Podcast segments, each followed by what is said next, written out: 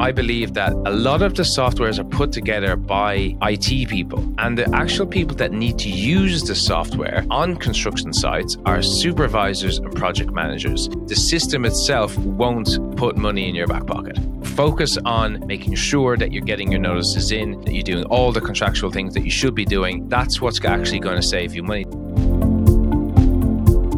Just quickly before we get started, if you don't have time to review your own construction contracts that you're about to sign, or you don't have the expertise, obviously you're an expert in some other area, maybe not in contracts, please go to quantumcontractsolutions.com, book in a call with our team, and we will show you how we can help you sign a better contract that has way less risk and ultimately set you up to make more profit on your construction co- uh, contracts and stay in business over the long term. Go to quantumcontractsolutions.com and we'll see you there.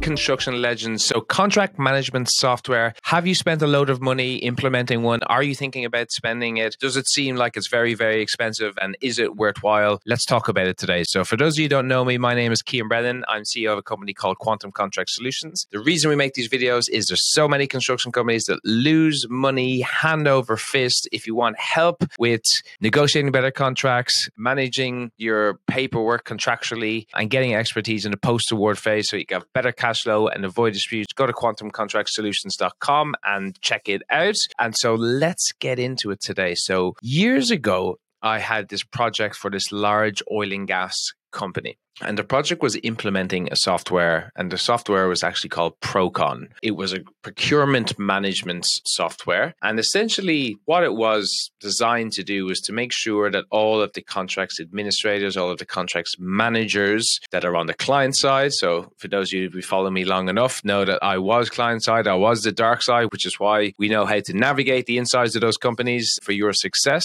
And it was trying to make sure that everyone followed the same process in the same way, got the right approvals, the right delegations of authority, the right people basically signed off on it at the right time and, and it made sure that you had to do it okay so there was all these different steps that you would have to do and so that, that wasn't actually how it came out of the box you could design it however way you want and this was definitely a mistake i made at the time i was younger i was you know, ambitious. I wanted people to do the right thing in the right way. I was very systems orientated person. I still am very systems orientated person. And so what I did was I got our procedures that we had in the oil and gas company and I broke it down into every single step that you need. And that built out this this platform and I made each one of those steps an item that needed to be done, a document that needed to be uploaded, a person that needed to be workflowed to, every single thing from start to finish for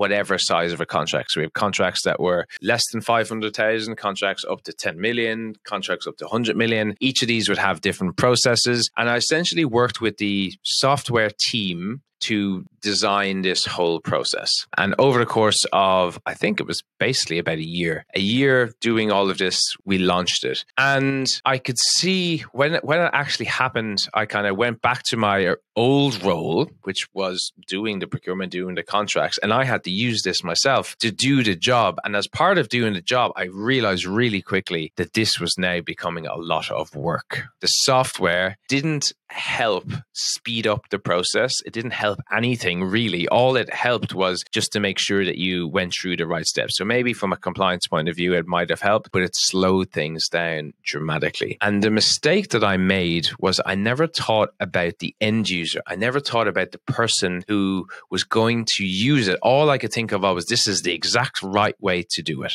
This is why you need to do it this way. And so when it actually came to the rollout and people using the software, then people almost didn't use it because they didn't want to bother going through every single step and clicking it and opening it and go to the next step and the next one, the next one. And people would have loads of different contracts that have to do loads of these things. And it just, you know, going through physically to do everything with all the different clicking was very tiresome. And ultimately, we had to change it to make it way less steps so that it was just far easier to do essentially. And so that was a, clearly a mistake of mine. Now, I believe, and a lot of you guys out there will have looked at contract management software to implement into your business to make sure that you are on top of your contractual obligations, that you're doing the right thing. You create visibility as well for your management. And the sell is quite good. So we'll get back to the pod in two seconds. And so, if you're getting some value from this or you're enjoying it and you think there's other people in the construction industry that would also, please just use your thumb, share it with them on WhatsApp or whatever uh, way that you share these type of things, Facebook, whatever it happens to be. Um, it makes a huge difference to the podcast. It allows us to grow and impact more people, and we really, really appreciate it. Thanks.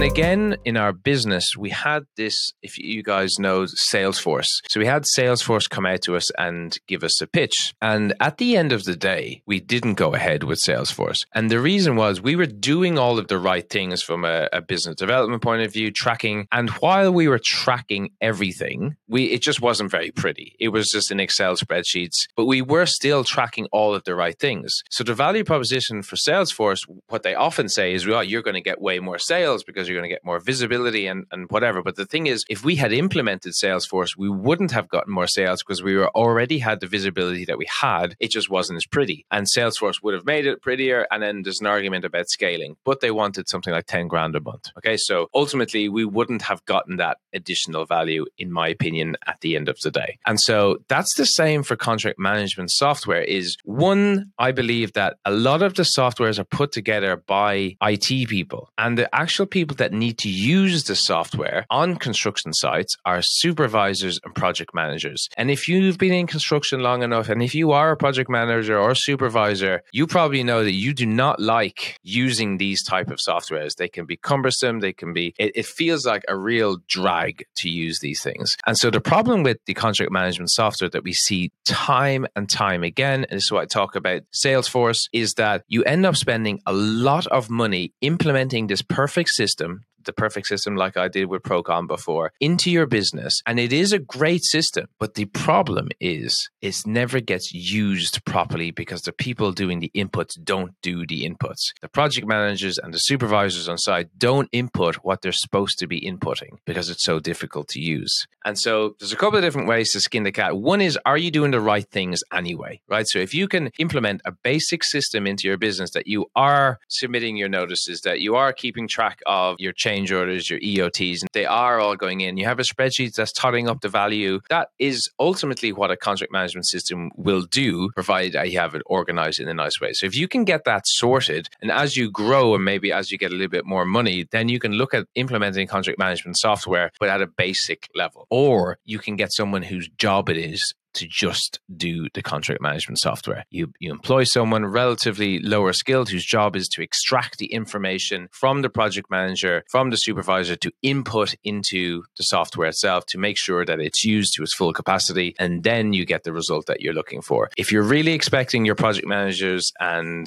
supervisors on site to update with photos and when the delays happen and change orders happen as and when they're supposed to contractually, then it's not going to happen. And that's the reality. Maybe your project managers are different. From our experience, that is the way it is. So, one, think twice before you do invest because it's very expensive and it costs a lot of money. And if you can do it just with spreadsheets, that absolutely works. You can just template it. It will cost you, it will be a bit of effort. It will be a bit of money to template all of those things. But if you do it, you'll get the same result because you're doing the right things that actually puts money in your back pocket. Whereas the system itself won't put money in your back pocket. The system will only do that if, and it won't do it, it just facilitates you doing the right stuff. So focus on making sure that you're getting your notices in, that you're doing all the contractual things that you should be doing. That's what's actually going to save you money. That's what's actually going to make sure that you get better cash flow because your change orders and EOTs are going to be approved quickly. They're the things to focus on, not focus on the systems. The systems won't do anything unless you use them. And so I do suggest if you have it already implemented, pay a low level person or a low skill person. It is their job to take information from project managers and supervisors, put them into the machine, and then press play. Then you get the best of both worlds.